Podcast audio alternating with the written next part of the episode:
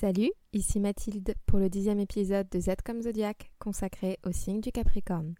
Comme d'habitude, sache que si tu ne te retrouves pas dans ce qui suit, tu es tout à fait invité à écouter ou réécouter l'épisode consacré au signe de ton ascendant, de ta lune ou de ta dominante planétaire. Bonne écoute Il fait froid, c'est l'hiver. Depuis le solstice, qui nous a fait célébrer à la fois la nuit la plus longue et la journée la plus courte de l'année, les températures ne font que baisser. Mais gare aux illusions. Une fois le solstice passé, en dépit de nos sensations hivernales, notre dose de lumière se met en vérité à augmenter, et elle ne diminuera qu'après le solstice d'été qui aura lieu au début de la saison du cancer. Mais si notre cerveau enregistre l'information, il est difficile d'y croire. À l'extérieur, tout semble ralenti, plongé dans le sommeil. Certains animaux ont commencé à hiberner, les insectes se sont réfugiés bien loin sous terre, et les sols semblent vidés de tout élan vital, comme si rien ne pourrait plus jamais en éclore. Et pourtant, virtuellement, potentiellement, cette terre préserve et conserve en son sein tous les nutriments, toutes les graines, toutes les ressources nécessaires à la fécondation qui aura lieu au printemps, en signe du taureau, lorsque les températures seront redevenues plus clémentes. Tu vas découvrir la dernière partie du triptyque de l'élémentaire. La Terre était fixe et gourmande en taureau, puis mutable et méthodique en vierge dans les épisodes 2 et 6 de ce podcast. En Capricorne, on retrouve une Terre cardinale. Elle initie l'hiver qui se conclura dans deux épisodes au signe des poissons. Décembre a à peine commencé, et déjà pourtant le temps te semble s'étirer en longueur, interminable jusqu'aux premiers rayons de soleil qui te permettront de t'allonger dans l'herbe en sirotant du spritz. Il faudra prendre ton mal en patience jusqu'au retour du bélier.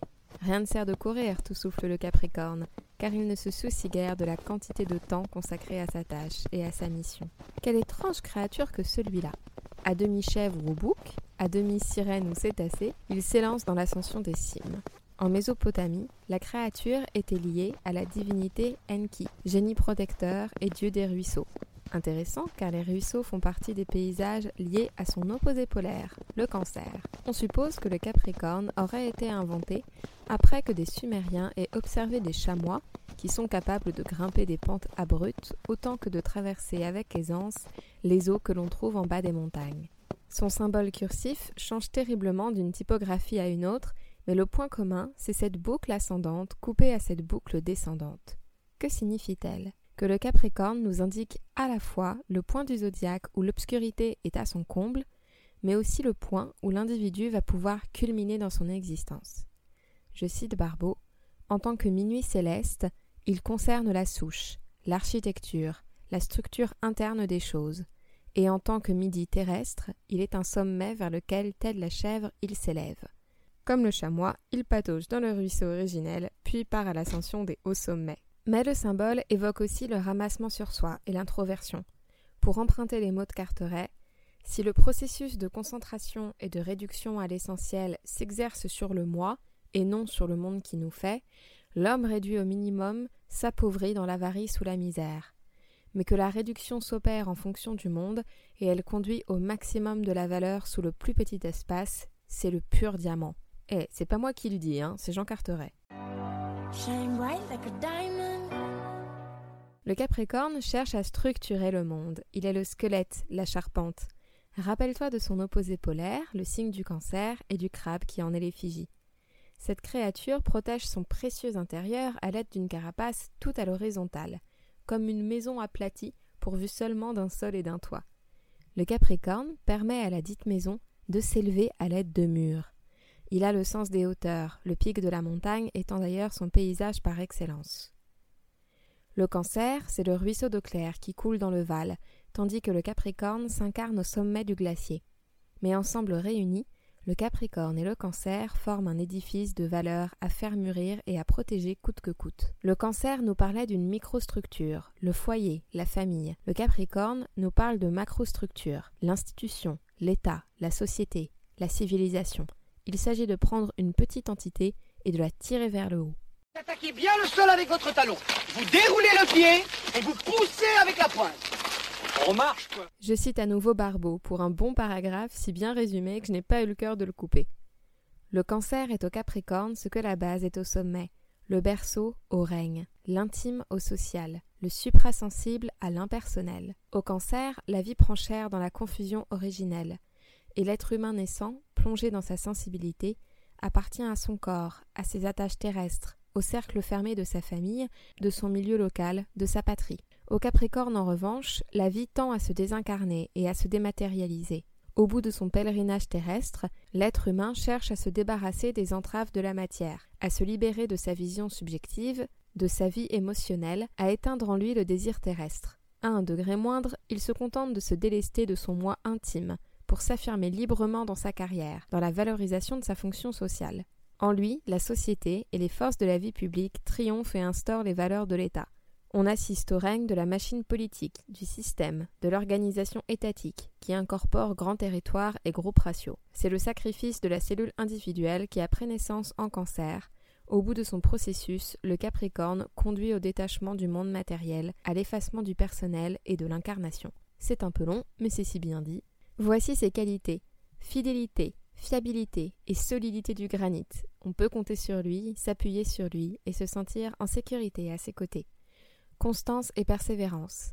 Réalisme et lucidité, intégrité et honnêteté, indépendance et sobriété, discrétion, calme et sagesse. C'est un être travailleur, rigoureux et consciencieux, digne de confiance. Il est doté d'un sacré sens de l'honneur et des traditions, du devoir et des responsabilités.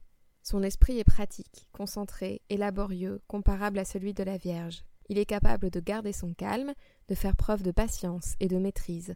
Impossible de l'ébranler, car tel le dense monolithe planté dans le sol, il ne craint aucune tempête. La solitude ne lui faisant pas peur, il peut pondérer ses ardeurs et ses pulsions, et se plonge volontiers dans la réflexion, la contemplation, la méditation. Lucide quant à ses propres forces, il nourrit des ambitions de réussite, d'accomplissement social qu'il sait pouvoir atteindre à force de labeur, d'efforts quotidiens dont il espère recevoir la rétribution en temps voulu. Son sens de la structure et de la cohésion peut en faire un bon dirigeant et un bon administrateur. Ses bases sont solides.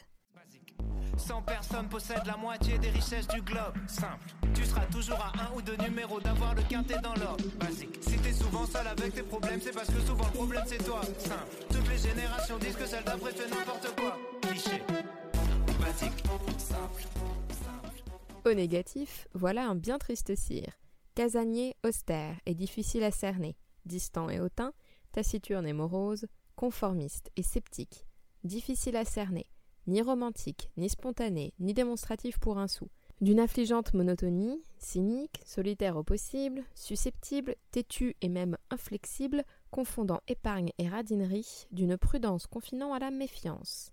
S'il est besogneux, il peut aussi s'acharner coûte que coûte à atteindre ses objectifs, sans pitié aucune. C'est un bourreau de travail. Il ne lâche rien, c'est à la fois une qualité et un défaut. Persuadé d'être exemplaire, son exigence envers lui-même se transforme en intransigeance, y compris pour autrui. Aussi, si ses scrupules lui font rapidement passer l'éponge sur un différent qui nuirait à la réalisation de l'objectif commun, sa rancune peut demeurer bien ancrée. Comme il a conscience de ses propres efforts, mais qu'il a du mal à faire valoir ses mérites, sa frustration peut nourrir quelques idées revanchardes. Ne dit-on pas que la vengeance est un plat qui se mange froid? Bienvenue dans le réfrigérateur personnel du Capricorne. L'expression qui pourrait le résumer au mieux, en mon fort intérieur. Camper sur ses positions, s'isolant naturellement du reste du monde, préservant ses ressources intérieures autant que possible, cela explique son manque d'extériorisation. Oh, qu'il est facile de se méprendre sur l'apparente froideur introvertie de ce signe. Même lorsqu'il s'agit d'affaires de cœur, il s'agit pour lui de les considérer avec réflexion et authenticité. Son exigence et son sérieux lui donnent les allures austères de monarque des glaces.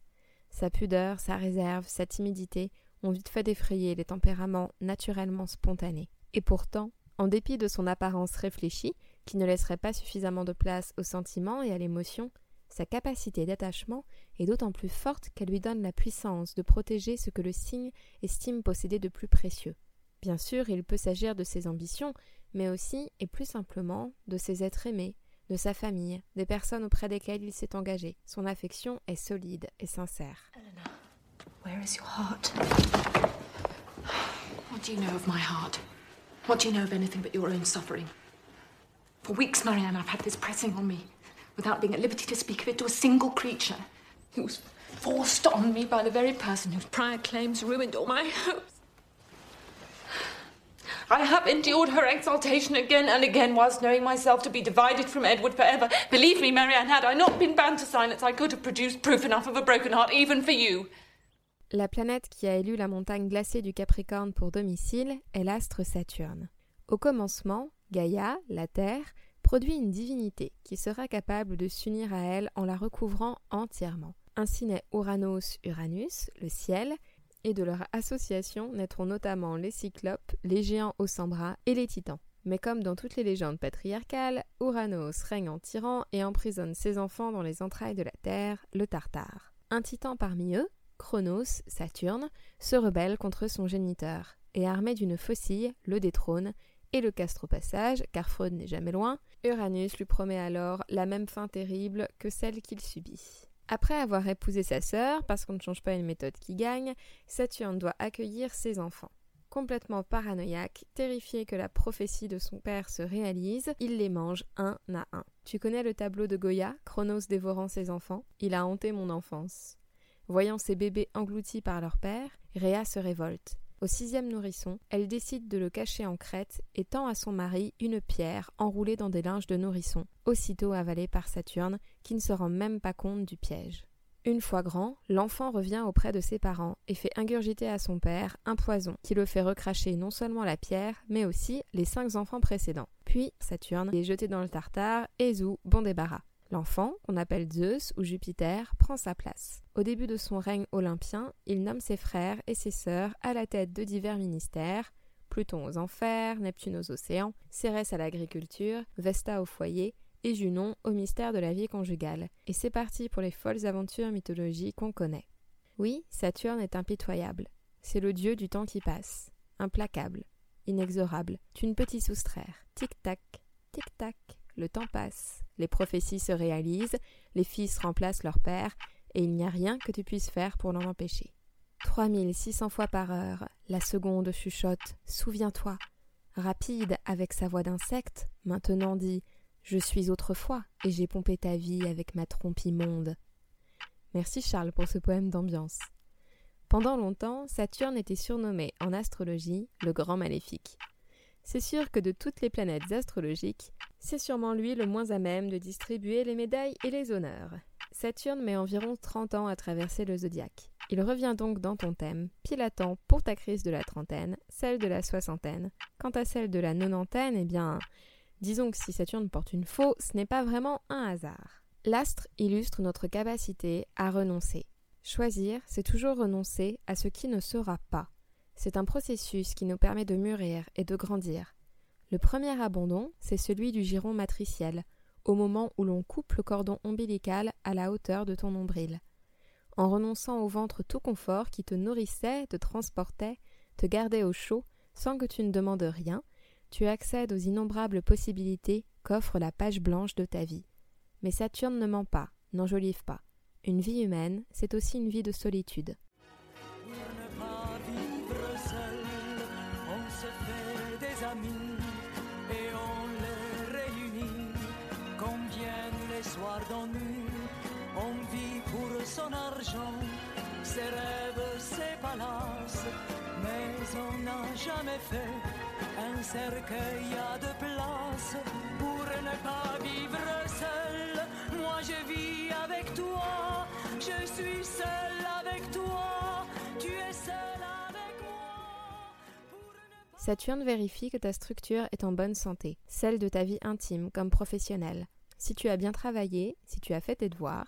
il pérennise et te permet de poursuivre ta route avec une petite tape sur l'épaule et un laconique Tu as bien travaillé. Sinon, il te déleste. Gare aux ruptures, aux démissions et aux dépressions qui peuvent suivre son passage. Quand y a plus d'alcool sur le sol que dans les verres, c'est qu'il est l'heure de rentrer. Quand y a plus de musique et t'es tout seul sur la piste, il faut que t'arrêtes de danser.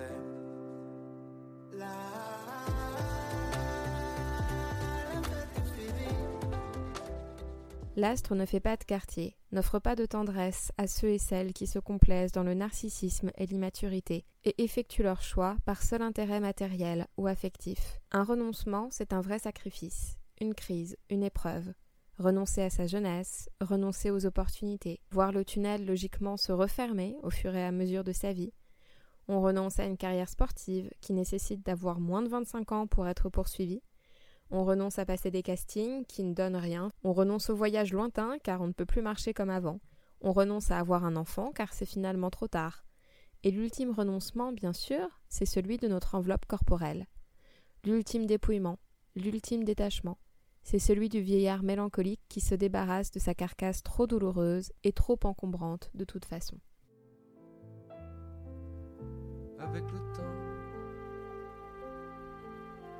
Avec le temps va, tout s'en va, même les plus chouettes souvenirs. Sa taille de ses gueules à la galerie Farfou, dans les rayons de la mort, le samedi soir, quand la tendresse s'en va toute seule.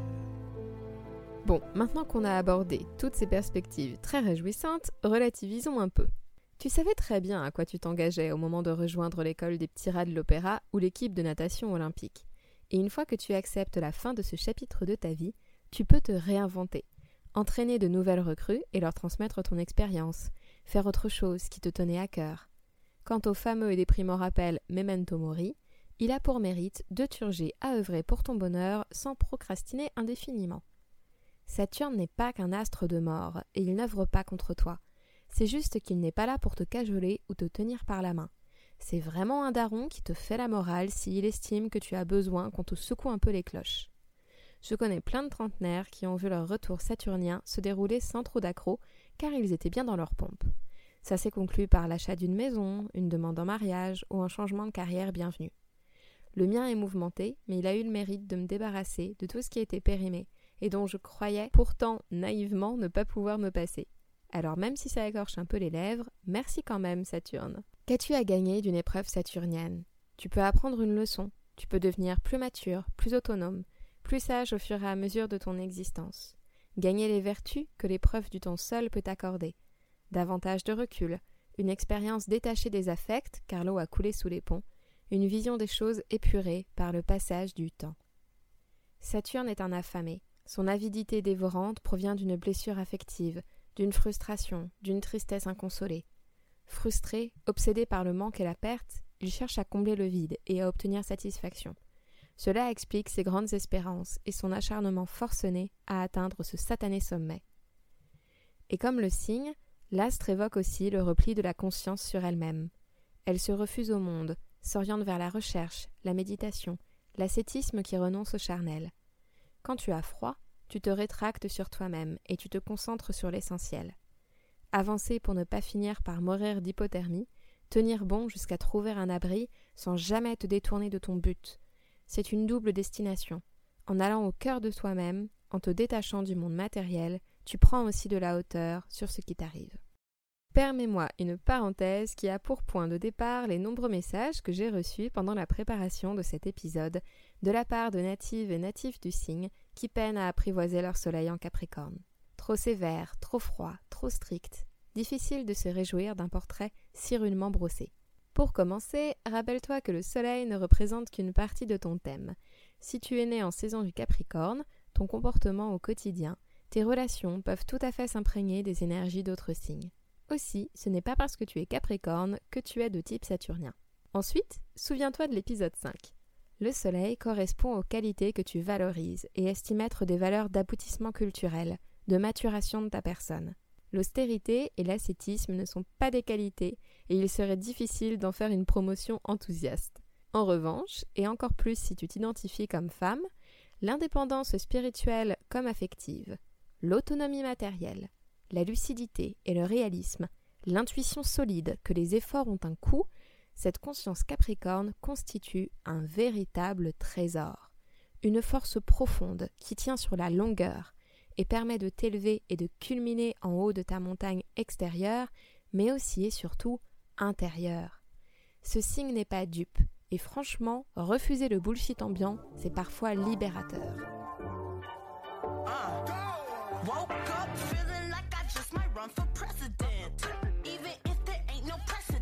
I'm about to add a little estrogen. Yeah.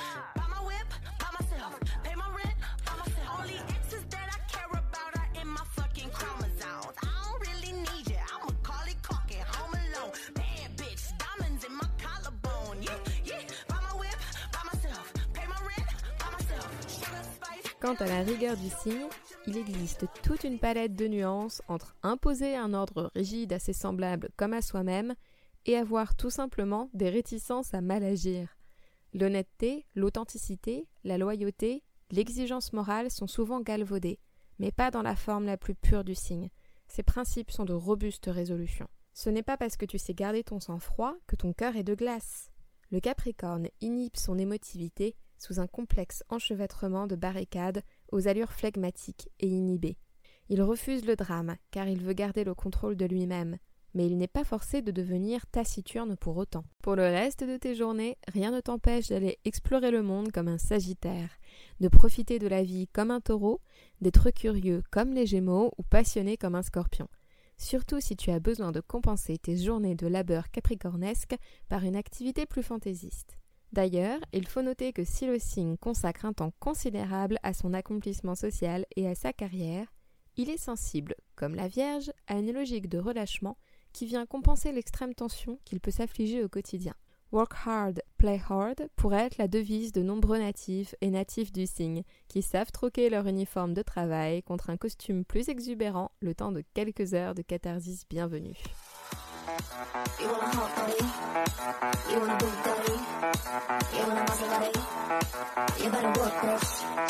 You wanna a Lamborghini? Sip martinis, look hot in a bikini. You better work, bitch. You wanna live fancy, live in a big mansion, party in France. You better work, bitch. You better work, bitch. You better work, bitch. You better work, bitch. Les professions capricornes sont les suivantes. Les scientifiques et les chercheurs qui se dédient à des sciences dites dures, refusant toute subjectivité. Les mathématiques, l'ingénierie, le traitement de données numériques ou statistiques. Les conseillers à qui l'on vient demander des avis sages débarrassés d'affect. Les professions liées au grand âge, comme les gérontologues. Et en général, les collaborateurs et les bras droits sur qui on peut compter, qui arrivent dans le peloton de direction, mais ne se trouvent pas forcément au poste qu'ils méritent, car le signe manque d'audace et de la flexibilité nécessaire pour occuper la première place. Dans l'homme zodiaque, le Capricorne correspond au squelette, ta structure autour de laquelle se forme tout le reste et sans laquelle tu ne serais qu'un tas de chair informe, et au genou, cette articulation qui te permet de plier sans rompre, de rabattre tes jambes tout en maintenant le reste de ton corps à la verticale. La morphologie saturnienne ne s'encombre pas. Le signe renonce au plaisir matériel. Elle est donc osseuse, squelettique, loin des rondeurs de ces bons vivants de taureau et sagittaire. La musculature ne fait pas dans l'accumulation de masse, elle est sèche. La beauté est froide, comme celle de Kate Moss, native du signe dont l'ascendant lion ressortant dans sa chevelure que dans son visage, ou celle de Tippi Hedren, icône Hitchcockienne par excellence, Marina Hens, dont la lune en sagittaire s'exprime dans sa mâchoire carrée. Les visages sont longs et émaciés, comme ceux de Françoise Hardy, de David Bowie, dont le sens de la mode flamboyante, tout sauf Capricorne, s'explique sûrement par son ascendant verso et sa Vénus en Sagittaire, ou de Bill Nighy, homme naturellement creusé aux lèvres fines. Les corps sont dégingandés, comme ceux de Stromae ou d'Eddie Redman, au sourire mercurien digne d'une lune en gémeaux. Qui pour représenter le Capricorne dans les histoires? Comme le Scorpion, le Capricorne est un signe de force. May the force be with you. Et il compte donc de nombreux méchants qui réclament de l'ordre, de la rigueur et de la discipline.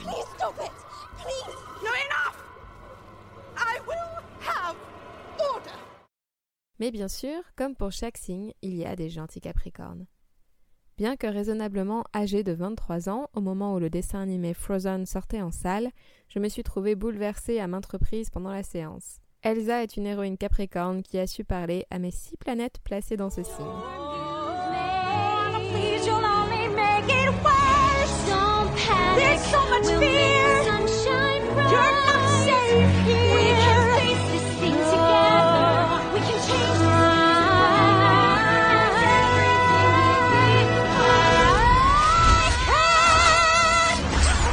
Suis en revanche assez fâchée par la traduction française libérée délivrée qui ne rend pas hommage à l'ambiguïté des paroles originales. Let it go. Le lâcher-prise, c'est l'inverse du Capricorne. Si notre reine des glaces laisse libre cours à ses pouvoirs dans cette fameuse chanson, elle ne s'abandonne absolument pas aux turpitudes de l'existence. Préservant son étonnant pouvoir des foules, reine esselée d'une montagne enneigée où nulle âme ne vit, elle se protège des compromis à faire et de la peur d'avoir à composer avec son drôle de don et sa véritable nature. Elle illustre bien le dilemme du Capricorne. Son formidable château gelé, tout en verticalité, est un paysage typique du signe. Il est grandiose, c'est un accomplissement formidable, destiné à perdurer éternellement. Mais quel intérêt s'il n'abrite qu'elle seule? C'est en se réconciliant avec ses imperfections, avec la possibilité qu'elle puisse à nouveau, bien malgré elle, faire des erreurs, qu'elle reprend sa véritable place, celle d'une chef d'État. Enjoying ourselves, are we? Well, I had a free period this morning, Professor. So I noticed. I would think you would want to fill it with potions. Or is it no longer your ambition to become an aura? Minerva McGonagall incarne la structure même de Poudlard. Elle en est l'administratrice et la gestionnaire, l'autorité au quotidien, et enseigne sa matière avec rigueur mais justesse. Pas de piège avec McGo. Si tu bosses sérieusement sans te reposer sur tes lauriers, ça devrait le faire. Dotée d'un grand sens du devoir et de la morale, droite dans ses bottes de sorcière, sa sévérité cache un profond attachement vis-à-vis de ses élèves, même les moins doués, même ceux avec lesquels elle a le moins d'affinité. Les moments de la saga où elle écrase une larme ou exprime son affection sont d'autant plus poignants qu'ils sont rares et précieux. Notre chère Minerva est incarnée au cinéma par Maggie Smith, native du signe, possédant Mercure et Vénus en Capricorne, qui a vu sa carrière décoller à l'international en devenant une vieille dame, à l'âge où les actrices sont d'habitude reléguées au placard. Avec ses allures faussement guindées, elle excelle dans l'art du pince sans rire. Il aura fallu 10 épisodes de ce podcast pour que je pense à puiser dans une de mes séries préférées, This Is Us. Si tu n'as pas encore pris le temps de la découvrir, je t'envie, car de très beaux moments de fiction t'attendent. I came here today so I could look you in the eye, say that to you, and then get back in my fancy ass car and finally prove to myself and to you and to my family who loves me that I didn't need a thing from you, even after I knew who you were. You want to come in? Randall Pearson exprime beaucoup de Capricorne dans cette histoire de famille très attachante. Il est sérieux, parfois trop, doté d'un sens du devoir à toute épreuve et stimulé par son désir d'accomplissement social et même civique. Comme Saturne, sa fin de réussite tient d'une blessure originelle, celle d'avoir été abandonné par ses parents biologiques à la naissance. L'envie de construire une carrière brillante, de mettre sa famille à l'abri du besoin, de s'impliquer politiquement, ne vient pas combler un besoin de domination, mais un besoin de structure, solide et fiable, pour quelqu'un qui sait mieux que quiconque qu'on peut se retrouver laissé pour compte du jour au lendemain. Seulement, au fond de lui, il sait que seul son opposé solaire, le cancer, à travers le foyer de ses parents adoptifs, ou celui qu'il crée avec sa femme et ses filles, peut parvenir à réellement l'ancrer pour mieux s'élancer ensuite vers une carrière politique. I don't want to go to a special class. People think I'm weird enough already. I know. Like where I am. I want to stay. Sweetie, life does not give you a lot of chances to move up, even if you deserve it. Look at your dad and me. Dans la série Malcolm, Loïs assume à elle seule la structure de cette famille dysfonctionnelle. C'est grâce à son autorité despotique, à ses indéboulonnables principes et à sa certitude qu'elle a toujours raison que la maison tient à peu près debout et survit au chaos général. Elle forme un couple complémentaire avec son cancer de mari Al, rêveur invétéré qui vit au fil de ses émotions. Louis est interprété par Jan Kazmarek, né le dernier jour du Sagittaire, Mercure et Vénus en Capricorne. J'espère que ce portrait t'aura permis de mieux comprendre les énergies du Capricorne. Merci de suivre Z comme Zodiac, merci pour tes remarques, tes commentaires de plus en plus nombreux et ton soutien au quotidien, notamment sur Instagram. Continue à en parler autour de toi et à recommander ce programme, ça l'aidera à se faire connaître. Tu peux aussi lui mettre une bonne note sur ton application de podcast. Pour toute question ou remarque, tu peux m'écrire à gmail.com ou via les réseaux sociaux. Merci encore infiniment pour ton écoute. Et je te dis à très bientôt pour le 11e et avant-dernier épisode de cette série qui aura pour sujet le signe du Verseau.